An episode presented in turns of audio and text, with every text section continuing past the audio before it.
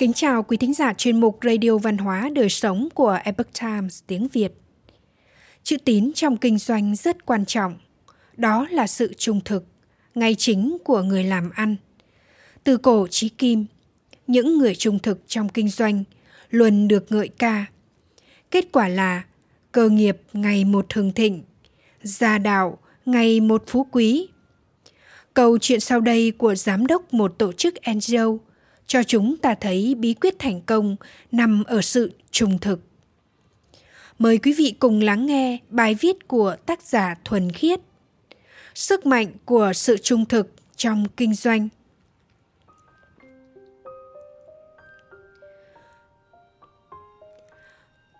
Gần đây, tôi đã hẹn ăn trưa với một trong bốn nhà đầu tư của mình. Đó là Peter, một doanh nhân rất tài giỏi đến từ Anh Quốc. Ông xây dựng được rất nhiều doanh nghiệp và hiện đang sống trong một biệt thự sang trọng gần cảng biển.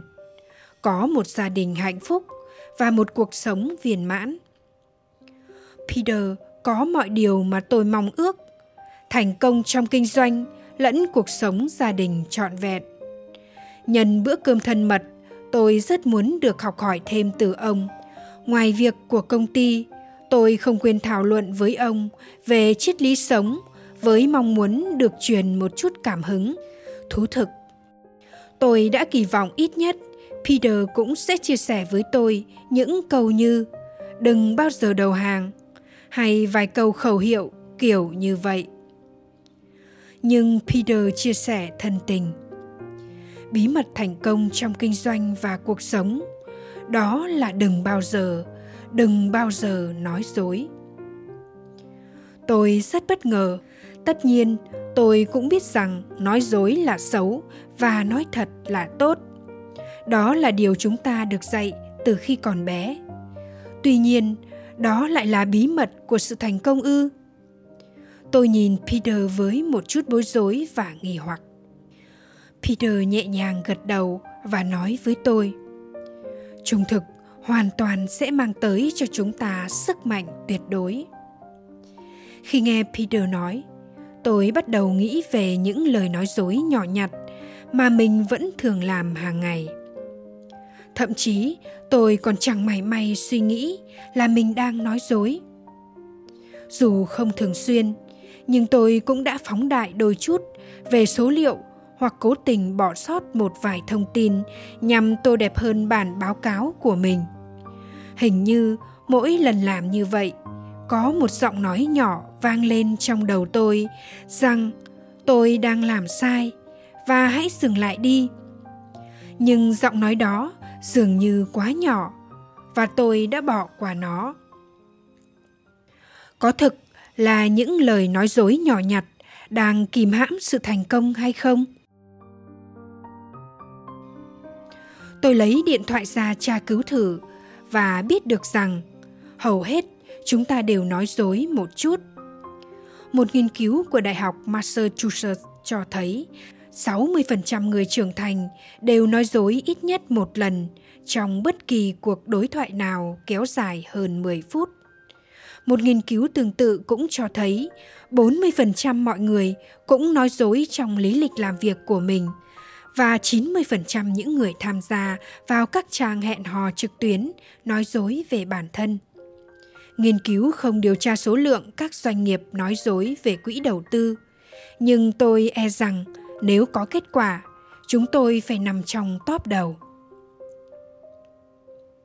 Hầu hết mọi người đều nói dối để bản thân trở nên tốt đẹp hơn – một nghiên cứu của công ty cho thuê phim cho thấy 30% số người trả lời nói dối về việc họ đã xem bộ phim Bố già.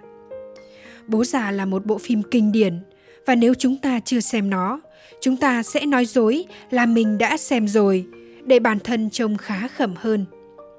Có rất nhiều lý do để nói dối, để tránh đụng tới những sai lầm, để kéo dài thêm thời gian, để tạo ấn tượng hay cảm xúc cho một ai đó có thể trong vài trường hợp trái tim mách bảo bạn làm đúng nhưng sự thực thì đó vẫn là nói dối quay lại với peter ông đã đầu tư vào hàng trăm doanh nghiệp Sau mỗi lần nghe các doanh nghiệp giới thiệu, ông lặng yên ngồi đến khi họ nói xong. Sau đó, mời họ ngồi xuống và chỉ ra từng lời nói dối trong bài thuyết trình. Lần nào cũng nhiều lời nói dối hơn lời trung thực. Nhưng chỉ đến khi doanh nghiệp có thể mở lòng và nói sự thật, họ mới có thể biết được bước tiếp theo cần phải làm gì. Peter khẳng định rằng nói dối là lý do số một khiến doanh nghiệp thất bại không phải vì nói dối biến họ trở thành những người xấu mà bởi những lời nói dối đó đã khiến doanh nghiệp thoát ly khỏi thực tại khiến họ quên đi những gì đang diễn ra ở thế giới thực. Cứ mỗi lần bạn tiến hành báo cáo quá khối lượng, cố tình ghi giảm chi phí, bạn lại kém trung thực hơn với khách hàng và đội ngũ của mình. Cứ thế cứ thế, bạn tô vẽ ra một bức tranh lệch lạc và sống trong đó. Nó cũng giống như chúng ta biết rõ rằng nói thật là tốt nhưng vẫn chọn con đường khác để rồi từ từ mất kiểm soát chính bản thân mình và thế là thay vì có thể dồn toàn lực vào công việc giải quyết những vấn đề bạn phải ngồi lo nghĩ quản lý hậu quả của những lời nói dối tôi biết những người đã xây dựng sự nghiệp của mình từ sự thiếu trung thực và sau đó dành cả đời cố gắng đạt được những kỳ vọng tưởng tượng mà họ đã đề ra. Cũng giống tôi, Peter cũng học triết lý nhà Phật và áp dụng nó vào công việc. Một trong những nguyên tắc quan trọng đó là luôn nhìn vào thực tại, đó là nơi yên bình, sáng tạo và năng động. Mỗi khi tôi nói dối, tôi biết rằng mình không còn ở thực tại nữa – dù không phải là lời nói dối tỏ tát gì nhưng nói dối là nói dối và nói dối không thuộc về thực tại nó thuộc về một tương lai sai lầm. Làm tôi thêm căng thẳng và khiến tôi giảm bớt sức sáng tạo. Tôi cũng phát hiện ra lời nói dối đã bào mòn chúng ta như thế nào.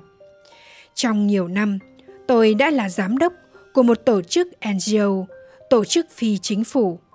Chúng tôi đã làm được những việc tuyệt vời cho cộng đồng, nhưng trong nội bộ chúng tôi lại chưa thực sự ăn ý một vài tuần trước, tôi phát hiện một người quản lý nhóm đang nói dối. Cũng không có gì nghiêm trọng, mà chỉ là những lý do anh ta bịa ra vì sao mình đến trễ hay không thể tham gia cuộc họp hay không đọc email. Khi bị tôi điều tra, anh ta đã thừa nhận và nói rằng nói dối giúp anh ta tránh được những xung đột phiền toái. Thế nhưng nó lại là lý do hiển nhiên tại sao nhóm của tôi không thể hoạt động. Mọi người trong nhóm không hề tin tưởng lẫn nhau. Cuối cùng, chúng tôi không thể hoạt động như một đội và mang lại kết quả như chúng tôi kỳ vọng. Các thành viên trong nhóm tình nguyện cảm thấy chán nản và sau đó rời đi. Khi lãnh đạo nói dối, dù là lời nói dối nhỏ nhặt nó cũng đủ khiến nhân viên mất đi niềm tin vào quản lý và tổ chức. Sự trung thực được đánh giá cao. Vài tháng sau cuộc gặp gỡ với peter, tôi đã suy nghĩ nhiều về sự trung thực và mối quan hệ của nó với sự sáng tạo, bình yên và thành công. Tôi quyết định đưa ra thử nghiệm cho riêng mình thông qua việc cố gắng trung thực 100% trong bất kể việc gì, kể cả khi tôi không nhất thiết phải làm như vậy. Đó là một sự thử thách khó khăn và đáng sợ hơn tôi nghĩ. Tôi cũng cảm thấy xấu hổ khi nhận ra mình nói dối nhiều hơn mình nghĩ khá nhiều. Hầu hết là để tự bảo vệ hình ảnh bản thân. Trung thực đôi khi là một lựa chọn đầy khó khăn và khiến ta dễ dàng bị tổn thương. Nhưng kết quả lại đáng kinh ngạc. Trong một buổi ra mắt 6 tháng trước, khi nói về tình hình tài chính của mình, tôi đã thú thực rằng vì năng lực yếu kém và những sai lầm mình mắc phải, số tiền đã được sử dụng một cách không hiệu quả. Sai lầm đó, các nhà đầu tư chắc chắn sẽ không thể tự mình biết được. Tôi đã cảm thấy rất lo lắng, nhưng mặc kệ tôi đã chọn một trải nghiệm mới mang tên hoàn toàn trung thực vào cuối buổi hội thảo nhà đầu tư chiến lược đã nói Tôi đánh giá rất cao sự minh bạch của ông Rebecca. Hãy cho tôi suy nghĩ một vài ngày về việc này. Phần thưởng cho sự trung thực Kể từ đó, tôi luôn luôn sống với giáo lý của Peter. Như một sự trùng hợp ngẫu nhiên, công ty của tôi đã trải qua giai đoạn phát triển tốt nhất trong lịch sử. Nếu cố gắng thành thực với bản thân mình, tôi tin rằng bạn sẽ tìm thấy cả hai thứ. Sự khó khăn phải trải qua và phần thưởng xứng đáng. Đến lúc đó quan điểm của bạn về kinh doanh sẽ hoàn toàn khác biệt. Người xưa có câu ngôn tất tín hành tất quả. Lời nói nhất định phải thành thật, làm nhất định có kết quả.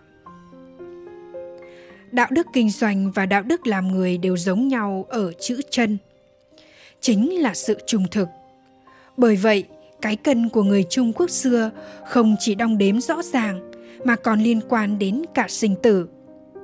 Thiếu một lượng thì giảm phúc, thiếu hai lượng thì giảm lộc thiếu ba lượng thì giảm thọ. Nhưng đối với nhiều ngành nghề kinh doanh hiện nay thì lợi nhuận lại được xem là mục tiêu hàng đầu. Kỳ thực giá trị chân chính của kinh doanh chính là mang lại sự phồn vinh cho xã hội biểu dương cái thiện sự trung thực chứ không chỉ là làm lợi cho cá nhân. Warren Buffett, nhà đầu tư thành công nhất thế giới, cổ đông lớn nhất, kiêm giám đốc hãng Berkshire Hathaway, người giàu thứ hai thế giới sau Bill Gates, với tài sản hơn 50 tỷ USD đã từng nói. Trung thực là một món quà vô cùng đắt giá và đừng mong chờ chúng từ những kẻ rẻ tiền. Bởi vậy, tiêu chí hàng đầu khi tuyển dụng giám đốc, nhân viên, trợ lý của Warren Buffett cho tập đoàn Berkshire Hathaway chưa bao giờ phải là người giỏi nhất, tài năng hay thông minh nhất. Thay vào đó, họ ưu tiên cho những người trung thực và có khí chất nhất. Quý thính giả thân mến, chuyên mục Radio Văn hóa Đời Sống của Epoch Times tiếng Việt đến đây là hết. Để đọc các bài viết khác của chúng tôi, quý vị có thể truy cập vào trang web itviet.com. Cảm ơn quý vị đã lắng nghe, quan tâm và đăng ký kênh. Chào tạm biệt và hẹn gặp lại quý vị trong chương trình lần sau.